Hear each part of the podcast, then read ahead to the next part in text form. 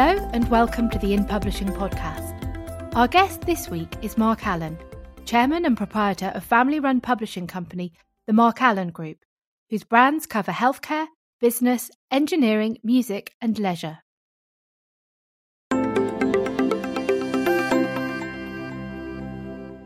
We would like to thank our podcast sponsor, Acorn Web Offset, the Yorkshire based specialist A5 and A4 magazine printer. With high speed web offset and sheet fed printing, together with in house saddle stitching, perfect binding, and mailing services, Acorn can cope with the most demanding of production turnarounds. Acorn prides itself on its efficiency and low cost print production. For more information, visit acornweb.co.uk.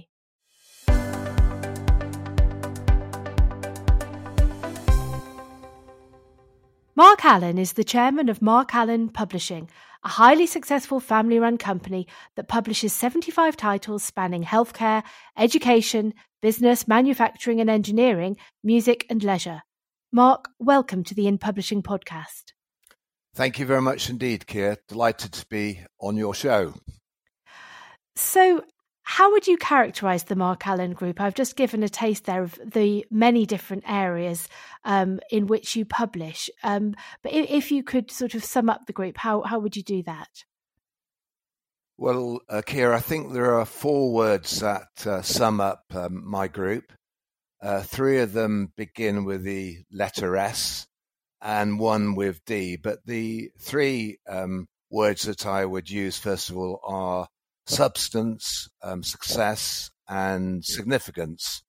And if I take them in order, substance, uh, we have, in fact, not uh, 100 magazines, not 75, um, 100 magazines in 12 different sectors.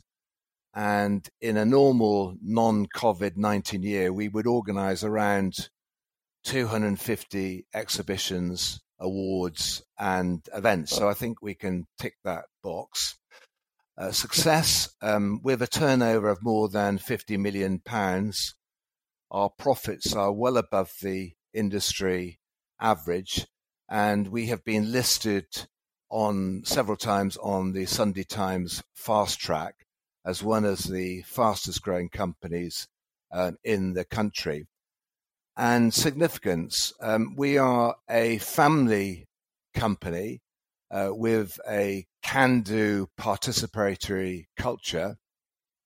Personally, I'm not particularly interested in people's qualifications. Um, I'm above all interested in what they can do, whether they have the right drive and the determination to do well. So, in my company, there is little bureaucracy.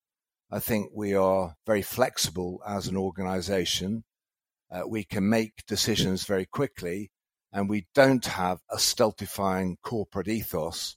And I think all these factors make us, and this is the D word, distinctive. Um, I believe, I'd like to believe anyway, that we are different from most other publishing and media companies. And I believe that these are the reasons why I've become possibly the most successful family based company to have emerged in the last uh, 40 years. So, when the pandemic struck, I understand that you wrote three different budget plans, um, which perhaps feeds into what you've just been talking about about being able to react quickly. Can you talk us through the thinking and how your company has coped during this period? Yes, a very, very good question, Ciar. Uh, way back in March, the world looked extremely gloomy and dark and uh, on the brink of collapse uh, as the pandemic uh, started to bite. And it was very hard to get any clarity about how the future would pan out. So we decided to write um, three different budget scenarios, what I call the good, the bad, um, and the ugly. The most um, alarming issue facing us, as indeed a lot of other companies, was um, events. Um, we've had to cancel a vast number of events. Indeed, we've not been able to run a single live event since March. And so that factor alone created a, a black hole in our accounts. And um, as a result, our cash position looked um, really problematic. And on the worst um, case scenario, it seemed that we would start running out of cash in the autumn. However, despite not being able to hold any live events since March, the company has coped incredibly well. Indeed, um, after six months, we are 3.1 million better on our EBITDA profit, profitability than our best case budget scenario. scenario. And ironically, um, we have more cash in the till than in all the 35 preceding years that the company has been in existence. However, I want don't want to sound at all complacent because there are some huge caveats. Uh, the job um, creation scheme comes to an end at the end of this month, and um, so there's a lot of lot, lot of lack of clarity, lack of clarity about what's going to be happening into events, and um, we were actually hoping to to kickstart some events in the last quarter of this year, but live events, but that's not going to happen. So, and we also have some obligations to meet. So we need to hang on to every penny of the cash which we have accumulated um, since March. So, um, although we've done you know very well so far, we're certainly not out of the woods.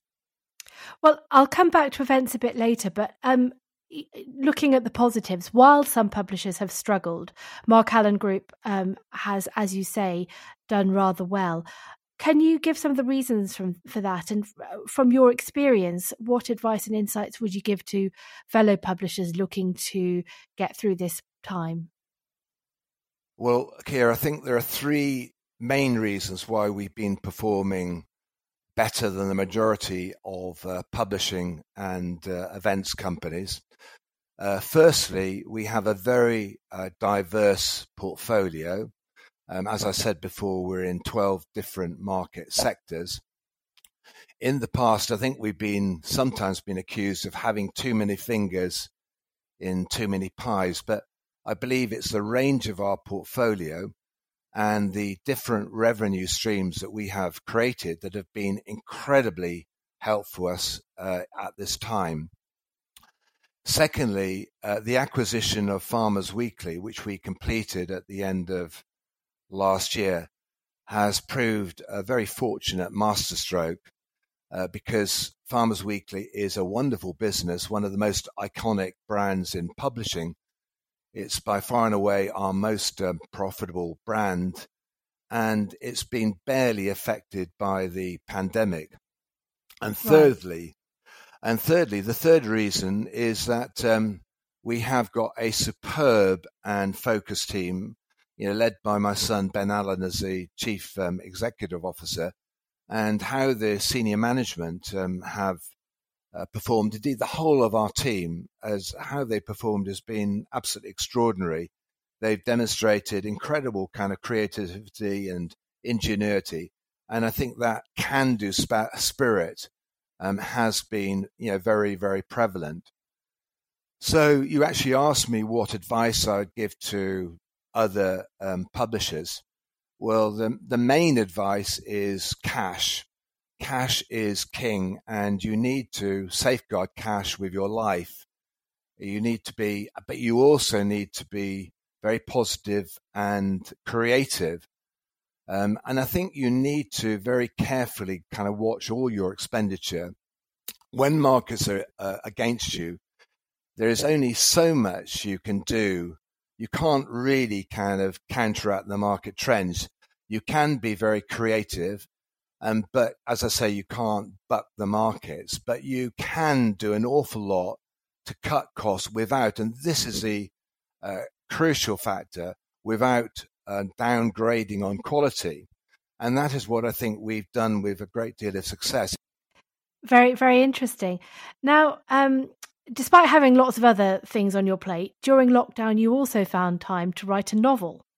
Um, can you tell us how that came about and what the novel is about and what inspired you to write it. Well, thanks for the question. Um, the story has been a long time in gestation, and I first uh, started writing it um, five, six years ago. And I took myself off to France, took um, week breaks to write it. And um, it's a novel. It's you know heavy on fiction, but um, it's one in which it follows um, to some extent the trajectory of my own life. And um, some of the book has been both cathartic and also painful. Um, so when I first wrote the book in France many years ago, I didn't actually write it as necessarily uh, for publication. I wrote it because I wanted to tell this own story that I had been bubbling up in my brain for, for many years, um, based on, to some extent, some of my own knowledge and experience, although it's a, a totally a work of fiction. But as a journalist, I also wanted to prove to myself that I could had the stamina uh, and the skill to sustain the writing of a book of more than 100,000 words. I've written uh, many articles as a journalist, but nothing very much more than about 1,500 words. So, you know, that was uh, uh the uh, the requirement for me. I wanted to see whether I could write a write a novel when I'd finished writing the book, I showed it to one or two kind of literary friends, and they were impressed with it, and they persuaded me that I should try to publish it. And around less than two years ago, um, I wasn't going to publish it myself uh, because although you know we have a book publishing operation and I have published um, a couple of novels, it's not a vanity operation. If I was going to have it published, and as I say, my prime reason was to prove to myself that I could write a novel.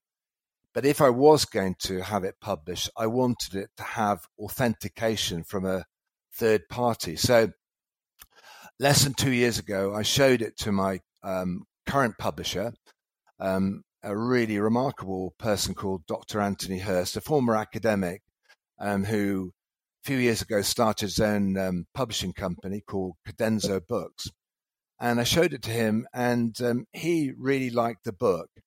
But he suggested very wisely, as I as it turns out, that the book needed to be written uh, in the first person rather than the third person, as I'd originally written it.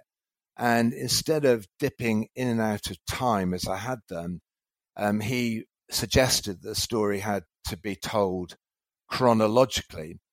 And it was remarkably good advice. But at the time, I was very very busy, you know, helping to run the company, and I th- I thought I can't really have I don't have the energy or the time to do it. So uh, once again, I just put the book into deep storage, and then earlier on this year, in about April this year, uh, during lockdown, I've always written quite a lot of poetry, and I wrote a poem about lockdown, which I I sent to Anthony, um, you know, my publisher and um, he liked the poem, and he's going to publish that in a kind of a anthology of poems, I think, next year. But at that stage, he said, "Well, what's happened to your book? You know, you really should write the rewrite the book." And I thought, well, if I am going to rewrite it, I'm in lockdown. I have one perhaps um, golden opportunity of rewriting it, and that was now. So I decided to take the plunge. And how did you manage to fit in the writing while still running your business? And did it have any impact on your business? I mean, did it in some ways eh, give you some extra enthusiasm? Very good question. It was, you know, really very difficult to rewrite the book um, because it wasn't just a matter of changing the tenses from he to I. Um, the book had been written, had been dipping in out of time, so I had to kind of piece it all together. Um, it was like a jigsaw, um, and it was far more complicated than I ever thought it was going to be.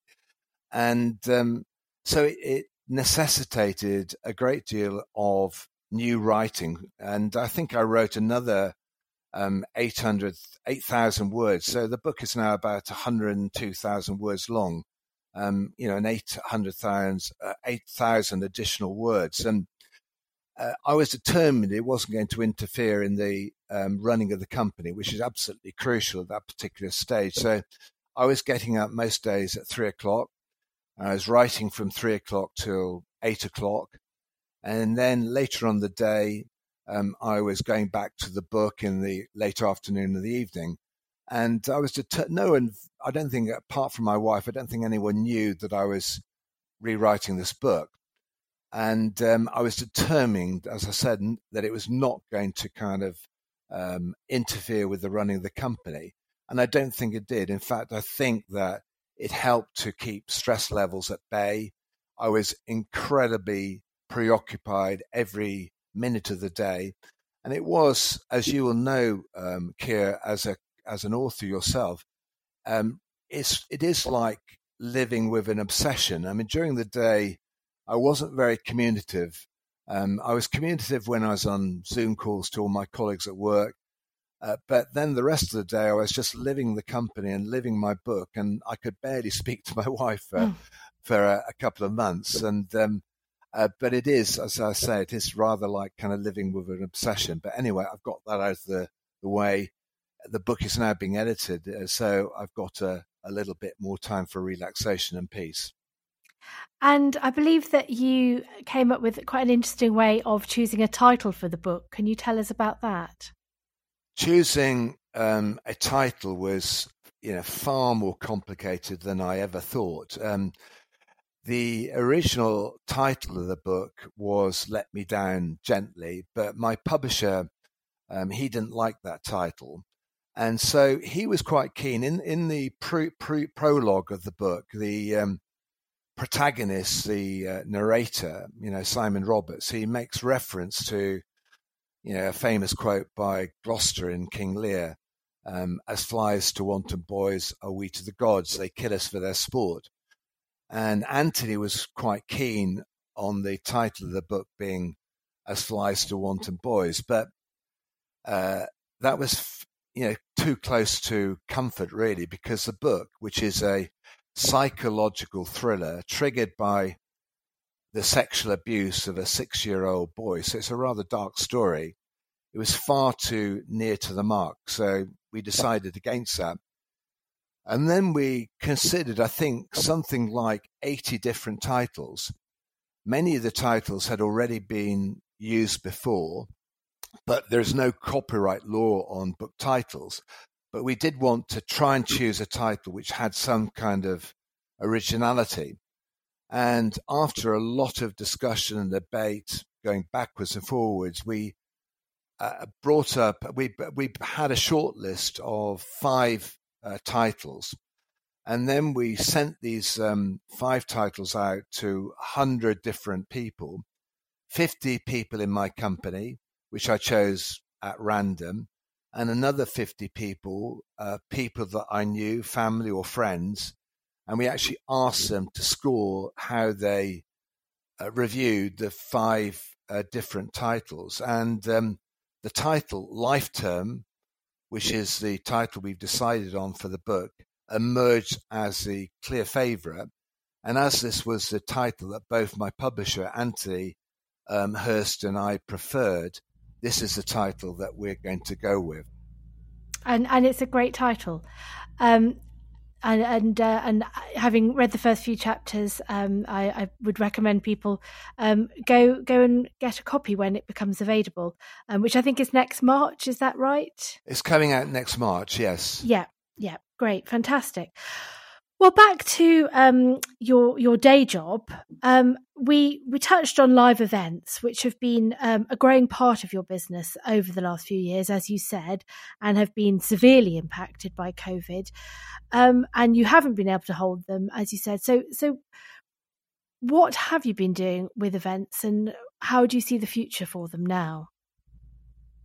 Well, I think it's possibly worth um, noting here that there's been an incredible change around in the fortunes of um, events and, and publishing to some extent. Um, a year or so ago, if you can go back to that you know, distant past, um, which seems um, very much like an illusion um, at the moment, you know, events were all the rage, and publishing, particularly you know print publishing, was considered um, you know positively antediluvian. Um, but in our case, it's good old fashioned print magazines as well as you know some of our online offerings which have come to the rescue of, of my company. Um, and I think the pandemic has demonstrated that virtual events can be successful and they can be profitable. I don't think they will ever quite replace live events. I think uh, human beings are sociable people, and trade events have been live trade events have been proved to be a very good shop window for uh, the buying and selling of goods and um, services. There'll be, in my view, a recovery in live events, but it's going to be very U shaped and very gradual. And to answer your question, um, we're living in very confusing times. There is a distinct lack of clarity about the live events. And this is really um, the business of government. And what the government needs to do is to provide event um, organizers with much more clarity about when live events can be opened up again. And until that happens, we're all living in a complete and utter kind of muddle because there's no certainty, no clarity, no confidence about what we can do in the future. So, in the meantime, as far as we're concerned, and I suggest a lot of other events companies, we are focusing very much on terms of a virtual and content led events and awards. And, you know, a lot of those events and awards are being really, really successful. Again, if I can just give you one example, last week we staged um, the Gramophone Awards. I mean, Gramophone is um, an iconic um, uh, global brand um, for classical music, um, launched in 1923, which we're very um, fortunate to have in our company. Last week, we uh, we um, staged um, a virtual awards ceremony. Normally, it's a live event, and to all the glitterati in the kind of the classical music um, uh, field, it was filmed at Glyndebourne and it was a massive success. Um, it was it was it's been viewed in the week that um, we've held the event, and it's not too too late to kind of view it now, but it's been viewed throughout the world by 317,000 people, and uh, that event in itself has made us more money than any other kind of of our live events. So that's just one of, oh, of one example. So I mean, do you think that the the way that you've had to make this very rapid shift to virtual events will um, affect how you plan live events in the future? Uh, y- yes, I think to a large extent it has. I think that's what's happened in the last uh, few months is that we've developed considerable confidence, um, expertise, and experience in running um, smaller virtual events, and that kind of experience is going to kind of um, carry on into the future. And um, depressingly, I believe that you know even if the, there is a vaccine for this pandemic, um, I think the pandemic is probably going to be around in some shape or form, certainly for the rest of my life. And I think we've just got to get used to the fact that we're going to be living with um, this pandemic, this virus for for some time to come. And so I think we've we've got to focus on what we can do. And in our case, it will be holding um, a lot of smaller content-led events, live events, which we will juxtapose with doing, you know, virtual and, and participatory kind of offerings. You know, in my view, some of the massive global exhibitions may have to go, or they may go. I hope not, but I think if the reality is, if, if companies are not um, keen to travel, I think it's going to be hard for them to kind of recreate themselves, certainly in the immediate future. But I certainly believe there is a big market in content led, smaller exhibitions and awards. And I don't think that anyone has yet found the, the right solution. I, f- I firmly believe that there will be a, a creative alternative which will incorporate the best of live events with the the best of virtual events, and something will emerge as a winner. I think we're we're almost there, but we're not quite there yet. Well, another area that you um, have had great success with, uh, and that you mentioned, is the diversity of your portfolio, and that is partly because of your great success with acquiring titles. Um, you've talked about Farmers Weekly. What are the do's and don'ts publishers should be aware of when bedding in a newly acquired title? Uh, well, first, if you don't mind me um, going back a few years and saying that 10 years ago, 12 years ago, um, you know, we were a company, we were hardly kind of um, putting our face above the radar. But at that stage, we were identified as a, a healthcare company. And uh, many people thought that we should remain uh, a healthcare company. You know, that was the, the, prevailing kind of orthodoxy of the time was um, just focus on what you know and don't go outside those tram lines. And I thought that uh, that was sort of you know wrong because if we were just um, focused on um, healthcare, um, we would be waiting for Godot for kind of healthcare kind of opportunities to arise. So I decided to kind of remove those shackles and to focus on really being opportunist uh, about what we could uh, w- what we could acquire in any single kind of market.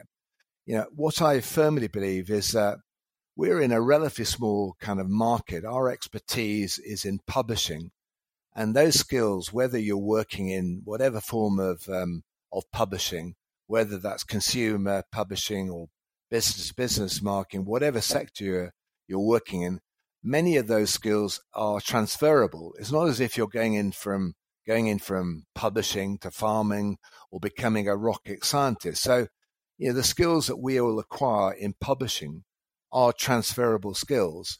So, you know, what we decided to do was to be very kind of open ended about what we um, were looking for. We wanted to go for opportunities, and where we felt we there were um, uh, there were magazines or brands which we could have we, could acquire at affordable prices where we could offer value, um, then we decided to go for it. Whatever whatever markets they were in, and I believe that's been very kind of um, significant. Um, you know, when we're acquiring titles, in my view, what I always look for, I, I look um, for content. Content always is the most important thing in my book. You know, whether uh, a magazine has the right content or whether we can, um, um whether we can improve the content. And as I say, we don't look to making kind of cheap options at every single stage. We try to improve and expand on the content. Um, what is very important, I think, is to empower all the staff are transferring. We've been acquiring a lot of um, magazines, brands from larger companies, and to some extent, those magazines have been in the kind of departure lounges of these, you know, bigger companies. They've been siloed off, and you know, when we have taken them on, you know, sometimes the staff are a bit demoralized because they knew they were going to be sold.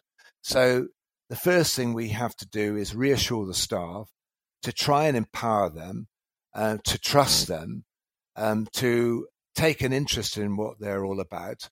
Uh, we try in we in normally we actually ask all our teams when we're acquiring a magazine or a brand we uh, we go through a similar kind of format. We get them all to write a mission statement because often what we find is some of the editorial staff and the sales staff are not always on the same um, platform. But above everything else, these are very simple mission statements and they don't really necessarily mean all that much. But what they do is they give ownership to the teams. And we follow that up by going for um, away days, and we get the teams to present. Uh, we actually divide them all up into small groups, but they're not just talking shops. We, at the end of the day, we come up with a definite um, action plan, and we follow up that action plan by making certain that all the action points are followed up. Another thing I think about acquiring something is that it's very important if you're acquiring a magazine or a brand, you have a very distinct plan. And we tend to do things very quickly um, because the longer you leave it, the harder it is to develop that plan. because sometimes the longer you leave it, the the, the more resistance you're um, likely to have. So it's best to, in my view, to strike while the iron is hot and to go for it. And most of your titles, is it fair to say, are B2B titles with some B2C uh, titles in the portfolio. Um, how do you see the revenue mix for B2B publishers evolving over the next few years? And will subscriptions play an increasing role? Yeah, a very good question, Ciar. Um, again, as I think I've said before, the um, pandemic has highlighted the fact that, in my view, and I'm a keen advocate of it, print publishing is far from dead. And um, if anything, the virus has reinforced the importance of print as well as digital publishing. Of course, you know, we've got to move into, all of us have moved into digital publishing. So it's a mixture of both print and digital publishing, as well as um, events, which is going to be, you know, a, a crucial part of, of our kind of portfolio. Um, your subscriptions are a very big part of what we do. Some of our leading brands, Gramophone, Farmers Weekly, Dental Update, and Community Care. Community Care is a, a, a online only brand. Um, they've all been seen, they've all been very kind of buoyant in terms of their um, subscriptions. And um, subscriptions in our company account for 26% of all our revenues. And this revenue stream will um, continue to um, go up. Um, you know, uh, advertising is a rather debased word with a lot of people. I'm a strong believer that uh, advertising, particularly in, in niche markets, and particularly advertising where there are creative marketing solutions, has still got a major part to play in in future. So we shouldn't um, write that off. But you know, subscriptions has always been a key part since I ever started up the um, the company in 1985. I converted one title, one of the two titles that I um, bought in um, in a management buyout in 1985. I converted that from a free magazine into a subscription only title. So subscriptions, um, paid for content is always something um, that um, I've always believed in. I think as publishers, uh, we've got to do um, a much better job in selling the real value of content led, subscription orientated magazines. I mean, you know, it always is extraordinary to me if you think of all the work that goes into producing a, a magazine, whether that's digital or, or in print, but all the magazine, if you take, a, say, a print magazine, all the writing, the commissioning, the editing, the printing, the marketing, the distribution, and that's just in one single issue. So every single article is different in a magazine.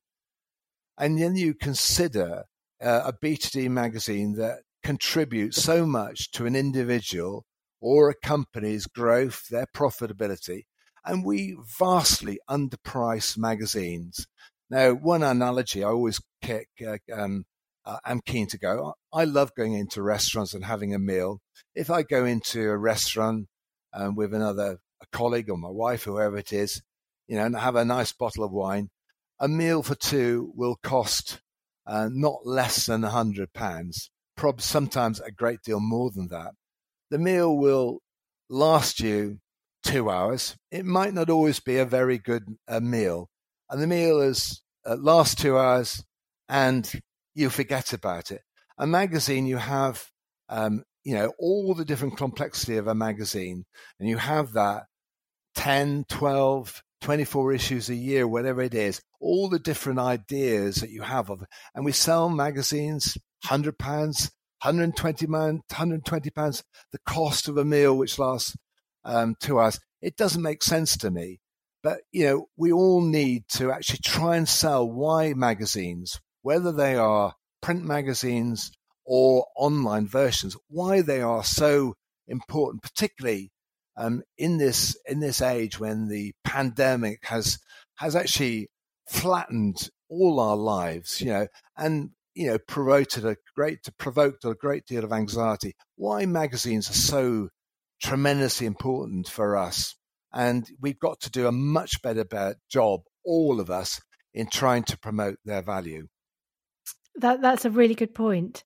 Um, and it might be a difficult question to answer at the moment because we are still in in the middle of everything. But what do you see as the main challenges and opportunities facing the B two B sector at the moment? Well, I think the biggest challenge is to stay vibrant and alive in a really highly um, changing and competitive world where good and honest journalism, the type of journalism which I was um, led to believe was important, is greatly under attack. You know, with fake news and all that that involves. Everyone these days believes that they can be a journalist or a publisher. So we're facing all kind of um, these threats coming at all all um, directions.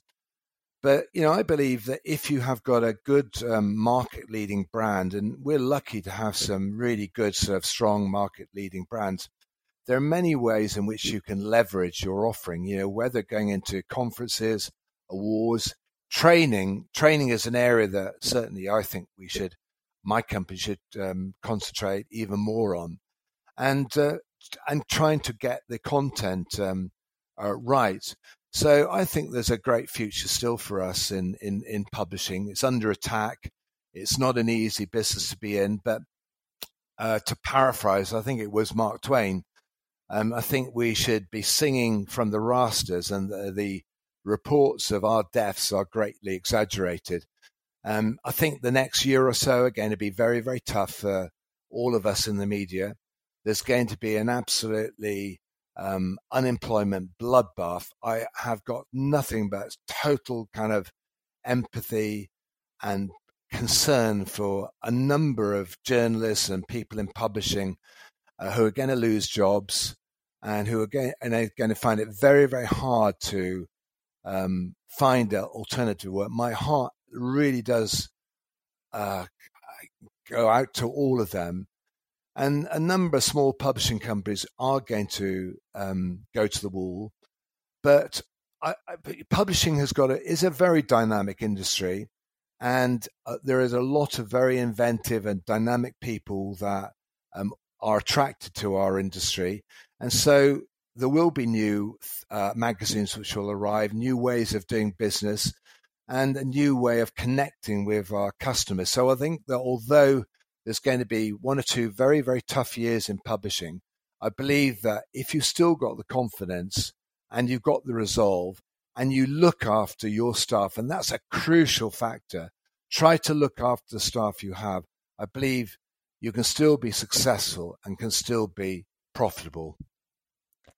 And what about your own company, Mark Allen Group? You've grown rapidly over the last 10 years.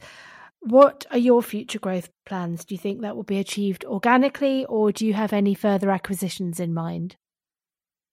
Well, I think as far as uh, my company is concerned, uh, we're only halfway up the mountain. We've got a very long way to go. I think um, we're always restless. We're very ambitious to do even better. You know, when I set up the, the company in 1985, I always knew it's never going to be a sprint race. It wasn't for me to to set up the company to sell it off in a couple a couple of years and then to move on to something else. I wanted to develop a company that I could be proud of and our, our teams could be proud of. Um, so we've over the last uh, ten years or so, we've focused mainly on acquisitions. I think we've acquired something like twenty six um, um, magazines, brands, in the companies in the last um, ten years or so. Um, I think in the next year or so, uh, we won't be acquiring very much. Um, we will be focusing much more on organic growth, but we will return to acquisitions again. Uh, we need to bed down a little bit. We've got one or two kind of new um, possible launches in the pipeline. So I think next year that we will be launching a number of different uh, business business magazines. So we're going to go back to launching again. We still believe there is a, lot of mileage in, in launching, you know, both print and online magazines, and um, we will, you know, focus on on on on uh, organic growth in the next year or so. Um, you know, we're very ambitious for the company. As I said, you know, our turnover Um, this year, um, the, the, uh, 19 up to 19, 2020 has been 50 million. We want to grow the company in the next five years to around um, 85 million. It's not just about growth; it's about making certain that we deliver a great service to all our customers, both in traditional um, publishing, on online, and innovative ways of trying to you know, capture our market.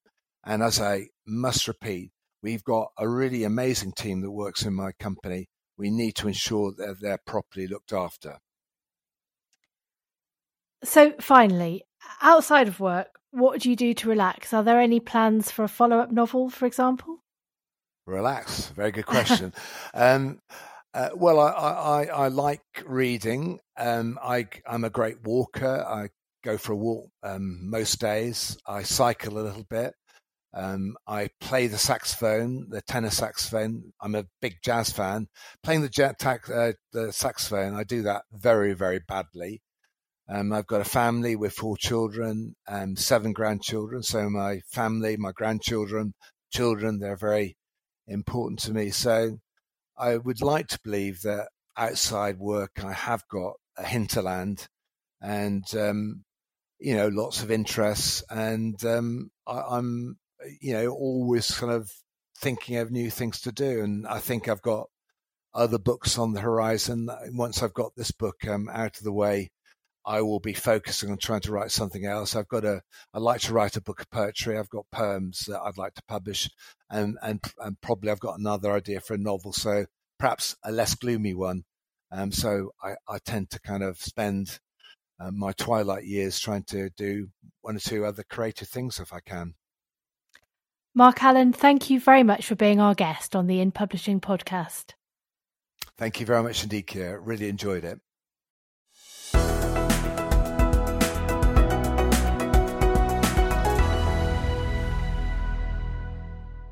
A big thank you again to Acorn Web Offset for sponsoring this podcast.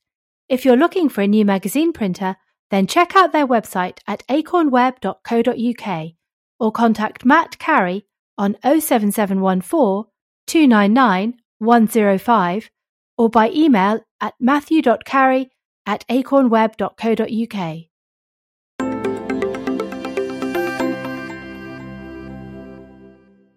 Thank you to Mark for being our guest this week. You can find out more about Mark Allen Group at markallengroup.com. Mark's novel, Life Term, will be published in the spring by Colenso Books. There is a 20% discount on pre orders received before the 15th of March. For more information, please email customercare at markallengroup.com. Thank you for listening, and please join me next week on the In Publishing Podcast.